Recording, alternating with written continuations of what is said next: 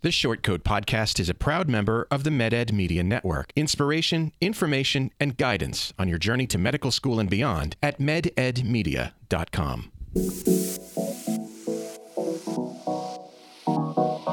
Meandering in the margins of medicine, it's the Short Coat Podcast. Weird news, fresh views, helpful clues, and interviews. by students for students. Subscribe to our weekly show at theshortcoat.com. Welcome back to the Short Coat Podcast. I'm Dave Etler. That is among the least interesting things you're going to hear today on our show, but far more intriguing are my co hosts. A big Iowa welcome back to Kylie Miller. Thanks. What does that mean, a big Iowa welcome? Iowa nice. I don't know. No one's honking at me or giving me the finger in traffic. There you go. Tarek Karam is Hey. here. Hey everyone. Corbin Weaver has joined us. Hi there. And while you might think that it's uh, just that, that that's it as far as talented people, we do have one more person joining us because Dr. Shannon Findlay is here. Dr. Findlay is a emergency medicine resident in her third year here at the University of Iowa Hospitals and Clinics, and she is also a graduate of the Carver College of Medicine. Uh, she's here to talk to us today about human trafficking and what physicians need to know and watch for. Welcome to the show, Dr. Findlay. Thanks for having me. It's great to be back. Uh, before we begin, I would like to invite our friends on Facebook Live to uh, ask their own questions, get in on the action today. And look at the back of my head. Look at the back of Corbin's awesome head. Very nice. Pretty, I think you'll agree. Every once in a while, you Nice can turn head. around and say hi. It's camera's right there. Yeah, you can go. You can do that. So uh, just comment uh, below, and we'll do our best to answer your questions and uh, address your comments. Dr. Findlay, let's start by defining the human trafficking problem because I think that um, the purposes for which people are, are enslaved are more varied than perhaps some might think. Sure, this is a really great question, and it's a really tough question because this population is very difficult to identify. So, human trafficking encompasses two main areas, which include sex trafficking and labor trafficking. I think the media has done a good job of kind of illuminating different types of people who are affected by sex trafficking. Labor trafficking, on the other hand, is still largely underrepresented. What trafficking is, is people who have been asked, pushed to do things that are not what they want to do against their will. For example, working in sex work or working in jobs, um, agricultural, domestic work, hotels, against what they originally thought the plan would be, whether it was the amount of money, the amount of hours, whether or not there are other issues such as immigration, which can complicate things if people's documents are not their own. So it's a really tough question to look at. How do we define human trafficking? I think one of the that definition would then include things like you know if you hired somebody to work in your house and and you you know took their passport away from them or otherwise coerced them to remain in your employ even if basically remove their choice of working for you or or do I mean that's another Yeah, that's another definition. you mentioned labor trafficking so Yep, labor trafficking. They call it domestic servitude. Mm-hmm. Uh, and it's one of the bigger areas in the U.S. where people fall into labor trafficking. And oftentimes it will involve uh, loss of the documents. So about 71% of labor trafficking victims actually have legal documents. They just may not possess them or be worried about immigration. They may not have the ability to reach out to others who can help them either in the community like law enforcement, social services, because they just don't know how to get in touch with those resources, and they may not have any other support, family support, friend support that can help them. Hmm. can you give us some idea of the scope of the problem I mean how big is this issue So when you look at kind of worldwide, that's the best numbers we have is about they think about 21 million people are affected worldwide by human trafficking, and that includes both labor and sex trafficking. In the U.S., they think about 18,000 people are trafficked into the U.S. every year. The numbers about domestically who is coming from the US and staying within the US, it's a little bit harder to identify, and I haven't seen any really great numbers on what that looks like. The um, Polaris Project or the Human Trafficking Resource Center, they have been tracking calls in of suspected cases, which can be by healthcare providers, law enforcement, community members, or victims themselves. And last year, they identified probably about 5,000 individuals. This was both American citizens and immigrants. It was mostly uh, U.S. citizens that were identified. Now, there could be a bias in who we are identifying, and so it's hard to know what the statistics really mean. I'm interested. So you mentioned healthcare workers are, you know, some of the reporters that are ca- kind of taking documentation of human trafficking, suspected human trafficking um, victims. Oftentimes, we're seeing them in the ER or in clinics and catching kind of at the end. What are some ways? Um, I know I'm kind of jumping ahead here. I feel like, but what are some ways that healthcare providers can be um, a bigger part of the advocacy and outspeaking against human trafficking, rather than just intercepting people who've already been mistreated? Sure. So I think part of it is just education and awareness within the community. Often the community looks to healthcare providers as people who are on the leading edge of what healthcare issues we need to look at and public health issues. So I just think just being out there advocating for the community, having resources available, because that's also a very big issue right now. Is so we have started to identify more victims of human trafficking, but we don't have the resources available.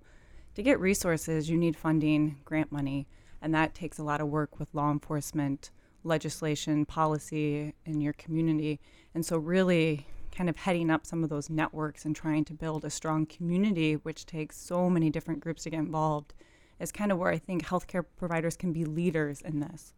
What are some, I guess, some barriers that you see to one healthcare providers, like you said, being able to, you know, move take that next step besides just you know suspecting and realizing oh this might be um, you know a victim of trafficking what what are some barriers to that next step actually happening so for healthcare providers i think time is mm-hmm. always the biggest issue because we have so much pressure and so many obligations in other areas that just having enough time to get mm-hmm. involved in other activities can be probably the biggest barrier the second one is really um, until recently medical students, healthcare providers, social workers, law enforcement, they weren't learning about human trafficking and even knowing how to identify.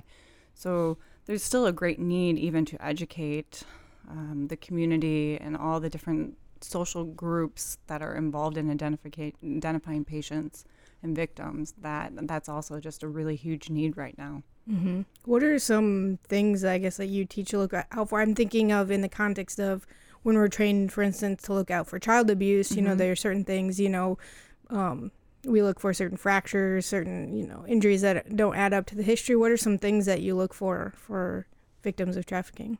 So, in victims of trafficking, I think we can look back to what we have learned with child abuse and domestic abuse to help guide us in those things. Because a lot of times you get or you meet someone and the story doesn't quite add up and you're kind of thinking, gee, something's off. And that's when you can really start to ask more questions about safety. Is it at home, in the school?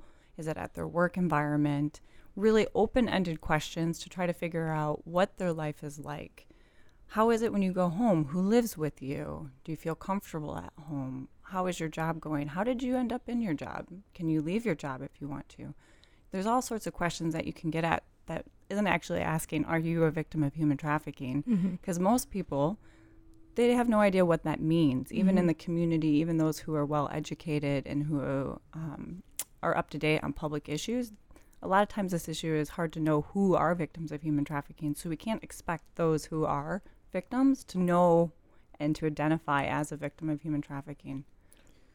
So, so what do you see though, as a as a physician? What is what is it that you see that might, aside from asking questions, what make what might make you start asking those questions in the ER? Say. So I think anytime anybody comes in and they have injuries that are you suspect are d- abuse. And sometimes that just involves a history of kind of unusual injuries. Mm-hmm. You know, black eyes, facial injuries, broken bones, injuries that look like um, burn marks from cigarettes, or something that looks like a rope burn, you know, something more that's a little bit unusual than just the typical I fell off my bike and the story fits. It's something when you're listening to the story, you're saying, I don't think you could have gotten that injury in that way. Or this is the third time you've come in here you know, the first time you had a head bleed, the second time you had, um, you know, a broken arm, and now you have this kind of injury from a knife wound that just doesn't really add up. You drop the knife, uh, that doesn't really make much sense. No one's that unlucky three times. Yeah, no one's un- that unlucky three times. And it's often just the way that the patient is presenting the story. They may not have great eye contact. They may have somebody who is with them who seems maybe a little overbearing, tries to answer over them. You can kind of look at the way that they interact together and see that maybe there's an uncomfortable, they feel uncomfortable about trying to explain the situation. And it's all those social cues. As humans, we're really good at picking up on social cues when something is a little bit off. And so it's listening to those those pointers, those cues that are kind of ticking you off that maybe something's off that you start to ask more questions about it. The other things are if um, work environments. So, for example, in a lot of labor trafficking, they may work in environments where they're around chemicals or heavy machinery. There's a lot of protective gear that is often used in those occasions. If you suspect that they didn't have the proper protective gear or that there wasn't a great working condition, that should be something else that should prompt you to ask more questions about their work environment. So I'm getting a sense of that human trafficking isn't necessarily your stereotypical understanding of someone is being moved from place to place in shackles. It can be as just as subtle as you have someone here working and they're forced to work because either they might be in debt, their documentation were taken away from them, they're working in an environment that's hazardous.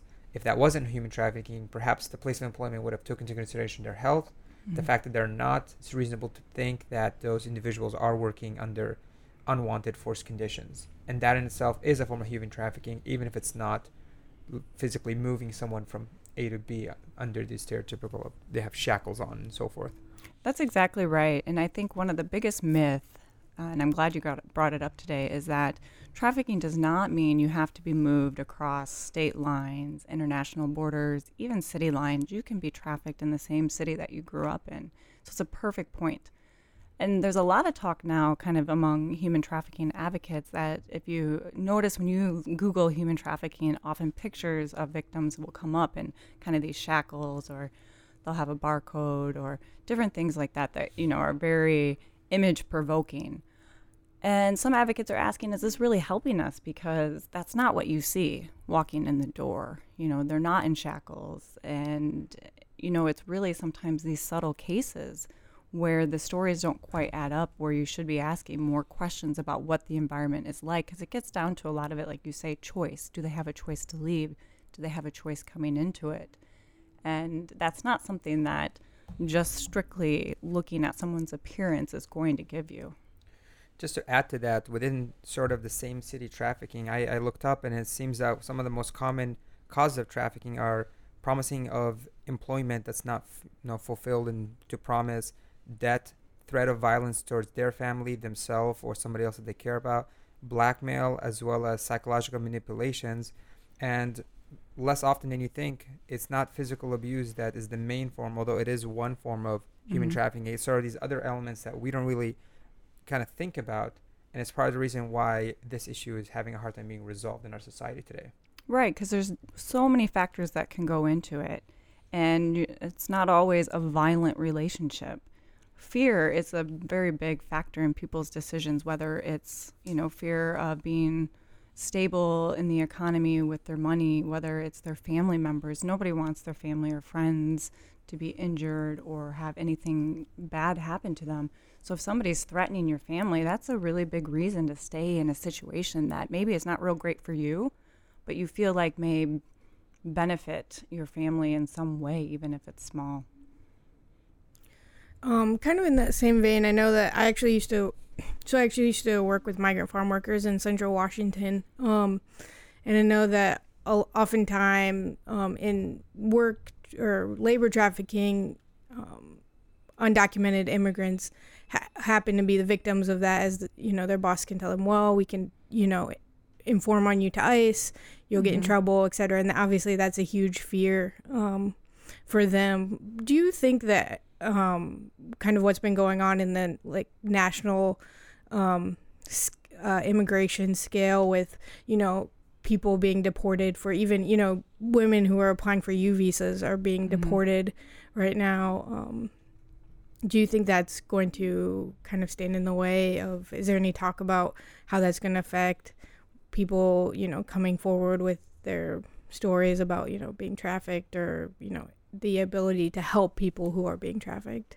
Yeah, I think it's an interesting time because as we kind of talked about already a little bit, immigration is, you know, tied as well to labor trafficking often, especially here Mhm. in the United States. They're victims of labor trafficking, I think, are overrepresented by um, foreign nationals. And so it is, I think, a concern. There hasn't been a lot of research that comes out yet um, and a lot of talk, but I suspect that this is kind of one of the next big topics in human Mhm. trafficking. Kind of waiting to see what our immigration laws are going to be like, because traditionally they are things like U visas and T visas, which are more specific for victims of human trafficking that have kind of helped alleviate those.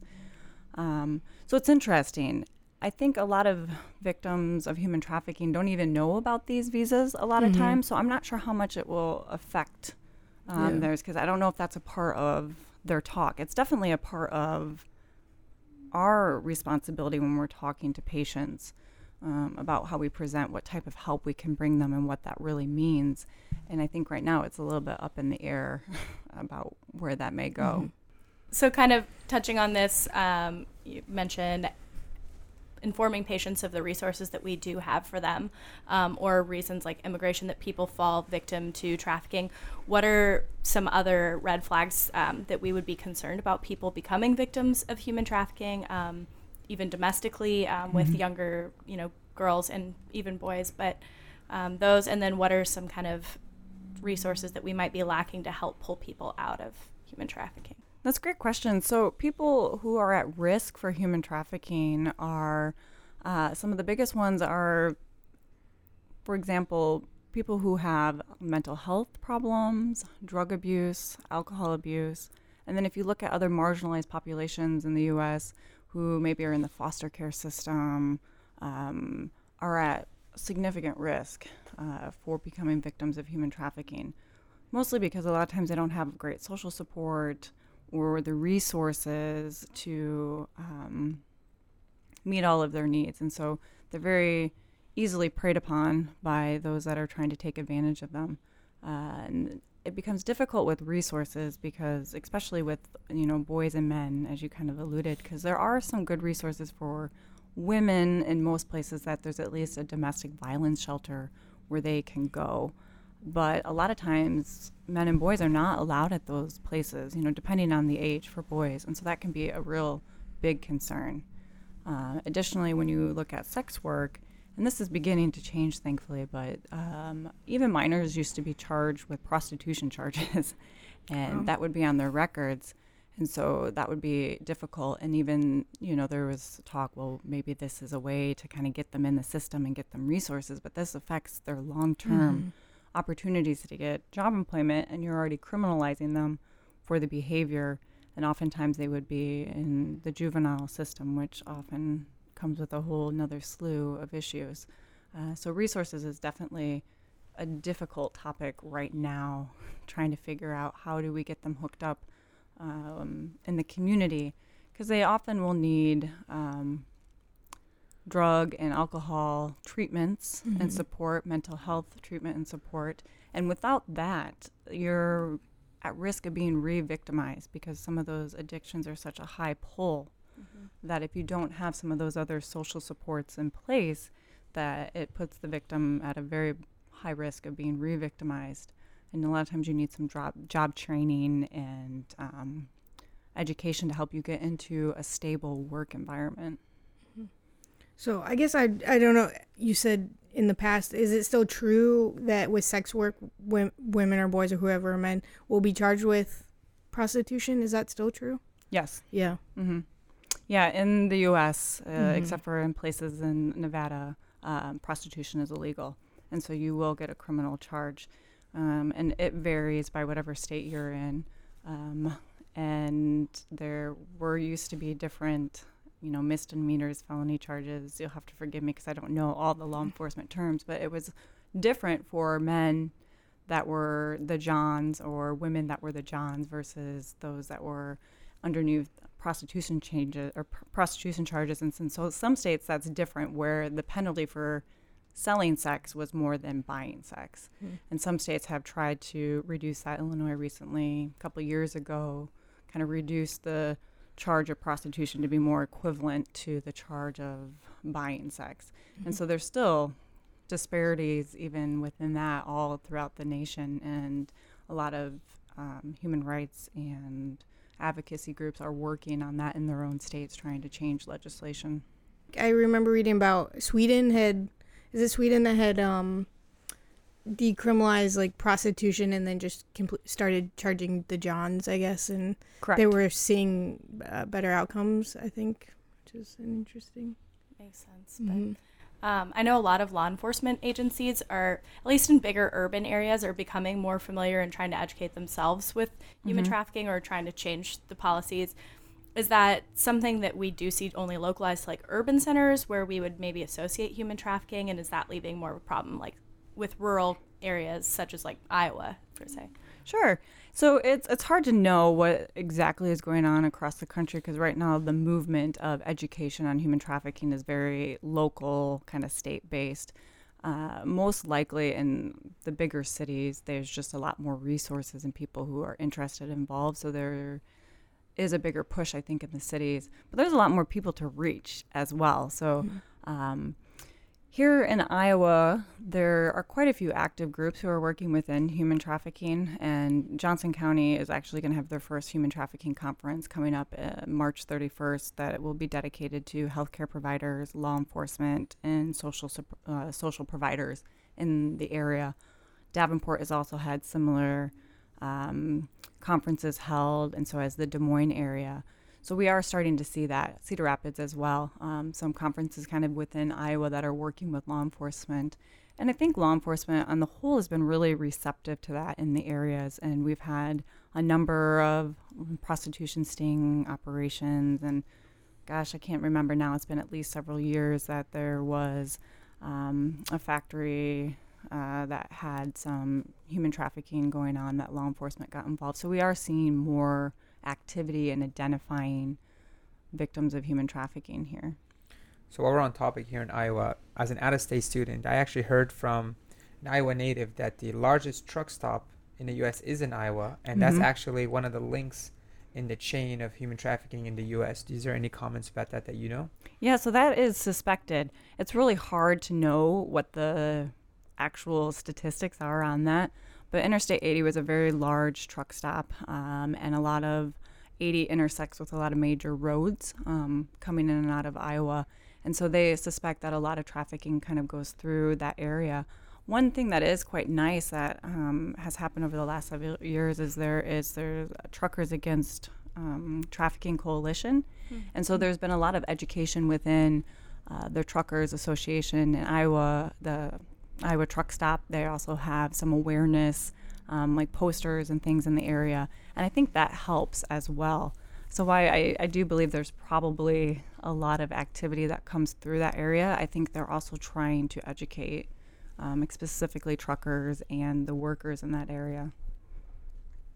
Can you um, get getting back to what MDs see?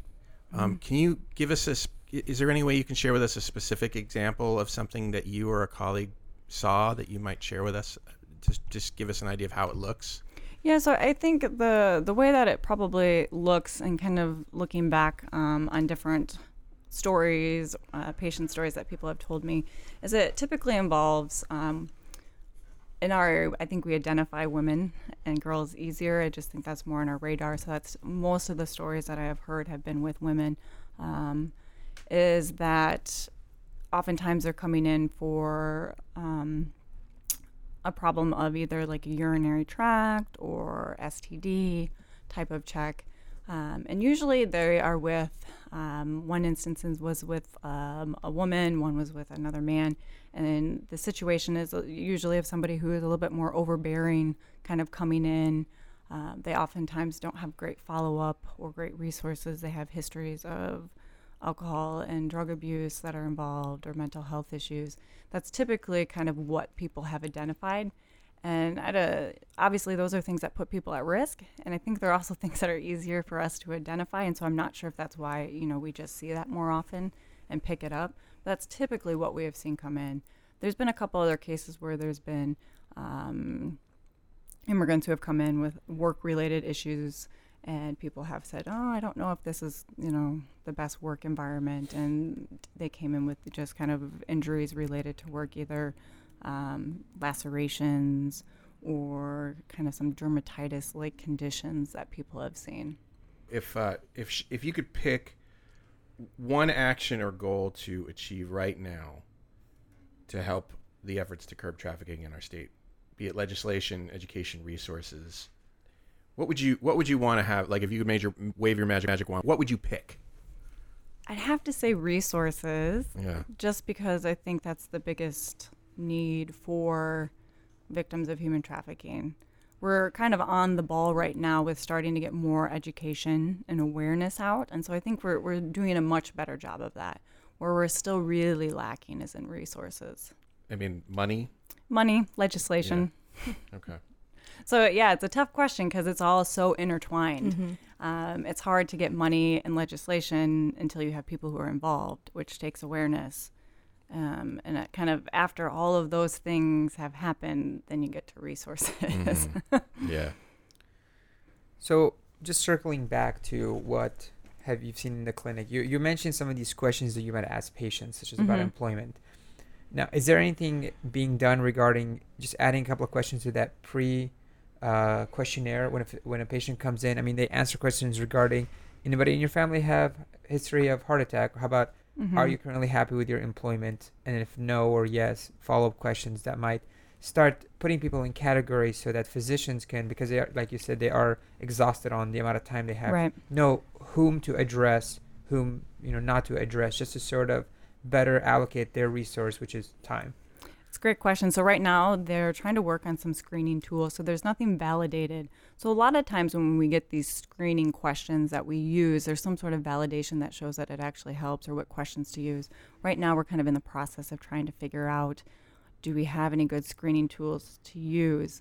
Um, and the work question is probably a nice one that we could maybe easily add in, and it would be interesting to see if that bears out to um, be a validated tool because with human trafficking the reason that one of the reasons that's been so hard to find a tool that's validated is because the groups of people who are affected are so broad. How do you reach all those different groups? Um, when you look at you know sex trafficking and labor trafficking and then men versus women and you know teens and youth children all the way up to adults.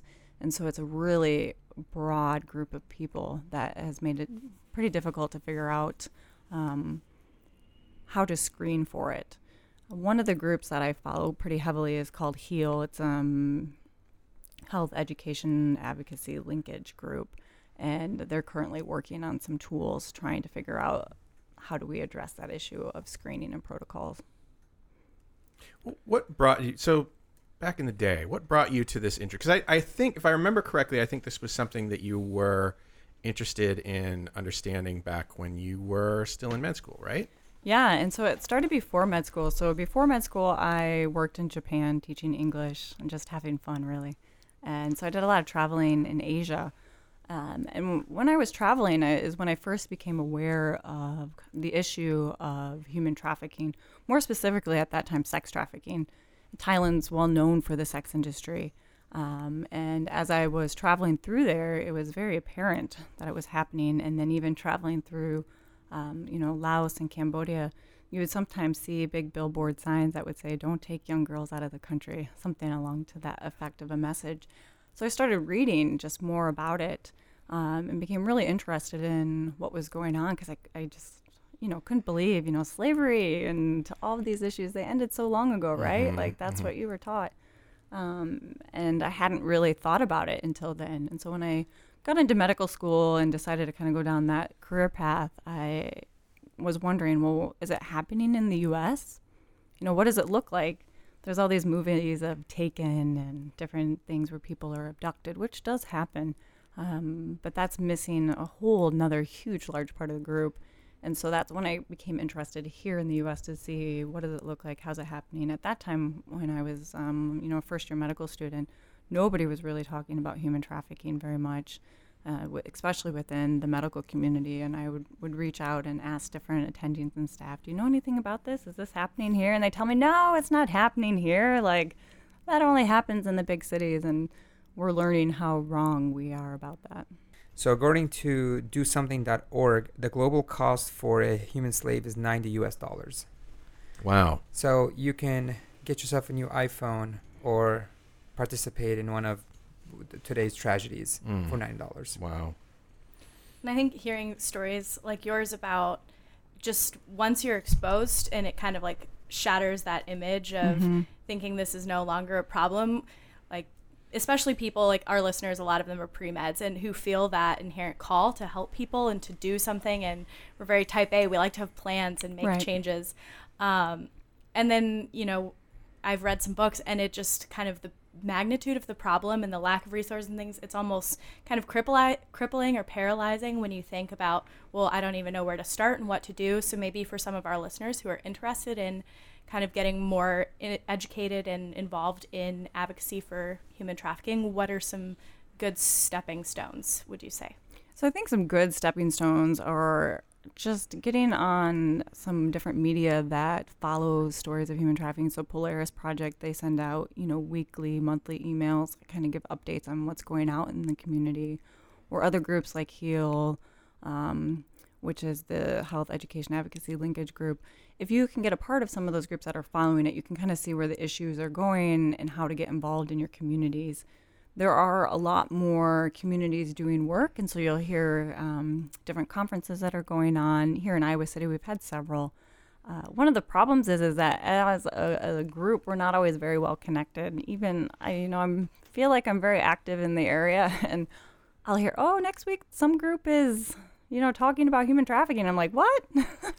like I didn't know anything about it, and um, Well, there's so many different. Seems like there's so many different groups that can affect this from you know whether it's MDs or law enforcement or law enforcement members or Right. advocacy groups or you know creating a cohesive network must be really uh, diff- a really big problem. which is tough, you know. And I'm always excited to hear that people are at least talking about it and educating about it. And um, one of the things that the Johnson County Human Trafficking Conference is hoping to help is try to make some of those networks so that we're a little bit more connected on this issue and integrated, so we're all working together and not separately trying to do the same thing uh, because that doesn't necessarily i mean it's always good for education but i think we can have a bigger impact if we're working you know mm-hmm. all together instead of separately trying to do things. Capitalize on each other's Right, strengths and exactly. the resources that they may have. exactly. Which can you know be kind of hard in social services because oftentimes groups are fighting for the same grants or and it's mm-hmm. kind of counterproductive for the whole end goal of what everyone's trying to do. Right. Other ways that people can get involved that i think are important as you especially go through your medical careers there are so many different associations you know the big medical association groups and then each specialty has their own um, associated groups that you can be a part of. You can get active within those groups about kind of the education and policy affecting them. And so that's one way that i've started to get involved through education for example with emergency medicine there are even residence groups, you know, EMRA, which is the Emergency mm-hmm. Medicine Res- Residency Association. Through their group, we have put together like a new goal of bringing education to the residents, having more of like a human trafficking kind of campaign that will go out. And so that's another way that you can get involved is education within whatever groups that you're involved with. That's great because even now, I mean, Tarek and I are first year students, and we've had, I think, quite a bit more exposure than I thought to lectures on trauma informed care and like recognizing child abuse and those sorts of things. But we've not yet heard about human trafficking um, issues in the larger setting of the course, aside from your talk that was sponsored by um, the Global Health Track. Right. So And don't worry, in your second year, you're going to get a lecture now. So just starting last year, I started to give a lecture on human trafficking. So I think that's been a great way to bring it to um, medical students. And I've done some other talk within different departments within the hospital as well because we just didn't hear about it. We never learned about it. And until you know that it's a problem, you can't really identify it. So the challenge for people, for doctors who aren't EM docs, Mm-hmm. is probably different, um, at least in terms of you know what they can what they can do or what they can look for. It, I mean, are there things that you can tell other kinds of doctors um, to keep an eye? I mean, is it the same things? Is it because a family medicine doctor doesn't see people in the same way that an emergency medicine doctor sees people? Yeah, it's true. You're still looking for the same things. Yeah. Um, and sometimes, you know, victims of human trafficking, they do have primary care docs that they follow up with. Um, They may be in the foster care system, and they have doctors that they, you know, follow with. There's been numerous stories that I've heard of, of especially, you know, young female in their high school years who are victims of, you know, sex trafficking, and they go to school. Yeah. and they just end up in these really poor situations. So that's another reason to you know keep your keep one mi- keep one's mind open um, to this problem because you know not not just assume that it's a certain type of person or a certain you know type of trafficking or a certain type of you know business. Um, unless you guys have questions more about human trafficking, I want to take advantage of the fact that we have a uh, CCOM former CCOM student sitting in the chair. And uh, and talk about um, and talk about residency because match day is around the corner. It is. Woo! and this is a very exciting time. Next week for for uh, our uninitiated listeners next week is match week. And this is the week that in the beginning of the week you find out uh, whether you matched and at the end of the week you find out where you matched and um, you know it's a it's a big it's a big deal so while we're at this point um, tell us a little bit about what it was like to get that news. Did you was it the news that you wanted? I mean, clearly, emergency medicine is what you wanted to do. Yes. Um, and was being here what you wanted? Being here She's was. I, like, what? What a stupid question. Because she's gonna be like, no, not really. yeah, no. I wanted so to be at another place.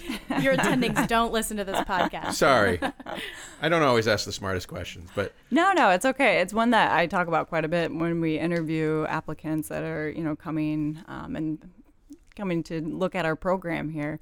So, you know, match week is a very stressful week. Getting that email that first day on Monday is just like, I mean, you're you're almost positive that you've matched somewhere, but there's that small the little doubt, voice. the little voice that you are that one person. Yeah. Um, and it is becoming more competitive in a lot of different specialties. So it is a real fear.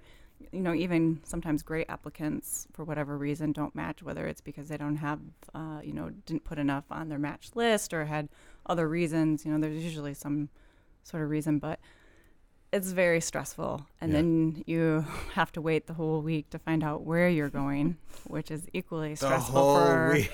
the whole week. Why which is it laid out like that? I have no idea. I think it's. I think it's like. I, I'm not entirely really sure. slow, I right? think it's because there is a period in the middle where people who didn't match. Oh yes, the scramble. oh. can go through. Well, they call it soap, Soap, now. yeah. Soap. um, with supplemental offer and a something program. But but Mm-hmm. uh, basically, it's the opportunity to um, go. Basically, all the people who didn't match essentially go through a second match. Yeah. And try to you know get into a program. So they have to have they have to make time to do that, and then yeah, and then everybody finds out. I'm taking advanced anatomy with a bunch of M4s right now, and so it's basically the only thing we talk about in Yeah. lab is like uh, how nervous they are about matching, and I'm like, yeah, that.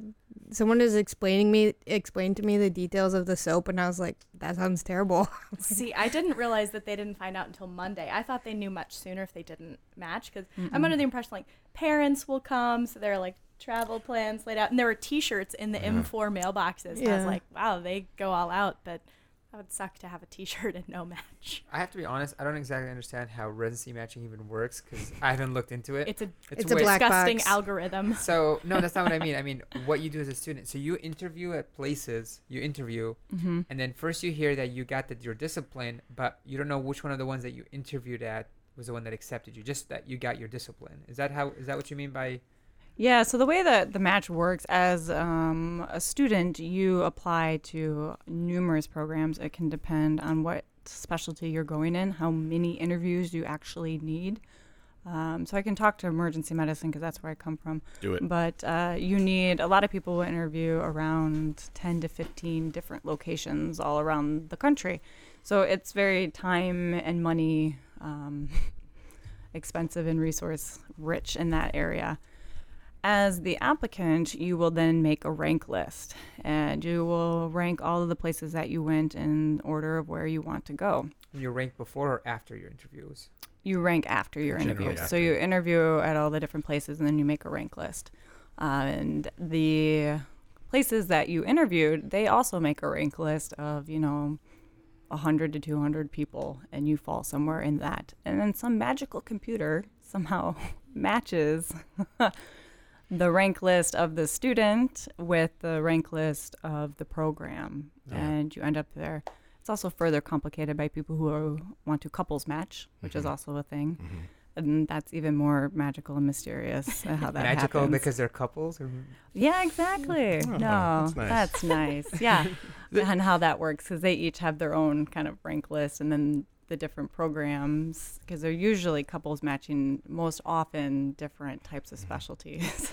Do So- you find that the oh sorry No, no, Dave. no. Go ahead. do you find that the rank list kind of what people might have a kind of a preconceived notion of where they'd like to match before they start interviewing did yours change a lot at all or do a lot of students change kind of after the interviewing um, to get a better idea of where they'd like to do residency I think uh, what they have found is that where people rank is what the type of location, geography where they want to be is kind of the biggest influencing factor.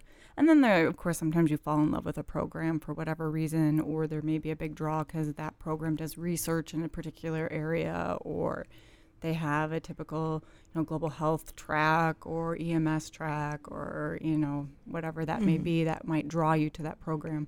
Um, and so it's really highly dependent upon that. Um, Iowa students have in the history done really well in the match and gotten usually within their cop, top couple choices usually. And so we've done well. That's reassuring. So, um, so during uh, the, the, the, I- I just wanted to say, if you're really interested in figure in finding out more about the match and how it works, it's a really interesting uh, problem that they faced. And there was uh, there's the guy who came up with the algorithm actually won a Nobel Prize in economics for his uh, match algorithm because it's a really complicated problem that is. I mean, it's not possible to solve it perfectly. I mean, the good news is that the algorithm gives preference to the medical student's choice. It used to be apparently it used to be the other way around. It gave preference to the uh, the residency program's choice, and then medical students revolted, I guess, and, and so, as they do. Medical Naturally. students sometimes medical students revolt, and uh, and so it was flipped so that uh, there is. But the point is to they call it the stable marriage problem. The point is to link you link you with your ideal program, and vice versa. That is the point. It's like sororities. Is it is it perfect?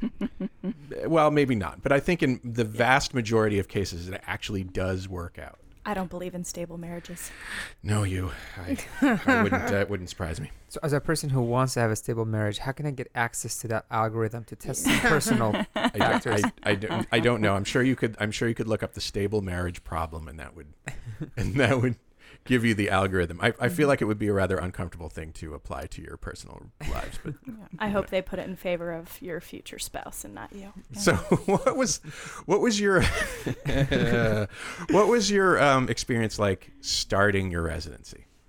So residency, I would say, and as I was saying to Kylie earlier, I think every year gets better and better. Um, and so residency is a time of high stress because all of a sudden, as a fourth year medical student, which is great, just revel in it because you're still a student and everybody expects you to kind of know what's going on, but you're a student. You don't really have to know what's going on. And then all of a sudden, when you become a resident your first year, you are now a doctor, and now patients really expect you to know what's going on. And you're mm-hmm. like, yesterday I was just an M4. Today, now I'm a resident and a doctor, and it's a really big jump. So there's a lot of kind of stress. Thankfully, those in the medical world around the hospital, they know the interns and they will help you kind of through your first year of residency. Um, but it's a big learning curve because not only are you learning medicine, you're learning the medical system that you're working in, just, you know, how to put orders in, how to find orders, how to find the equipment, where the bathroom is in the hospital if it's not where you went to medical school. Can be a big stress. Yeah. You know, where do I get that cup of coffee at 2 a.m. in the morning? Yep. is really important to figure out just to keep your life going.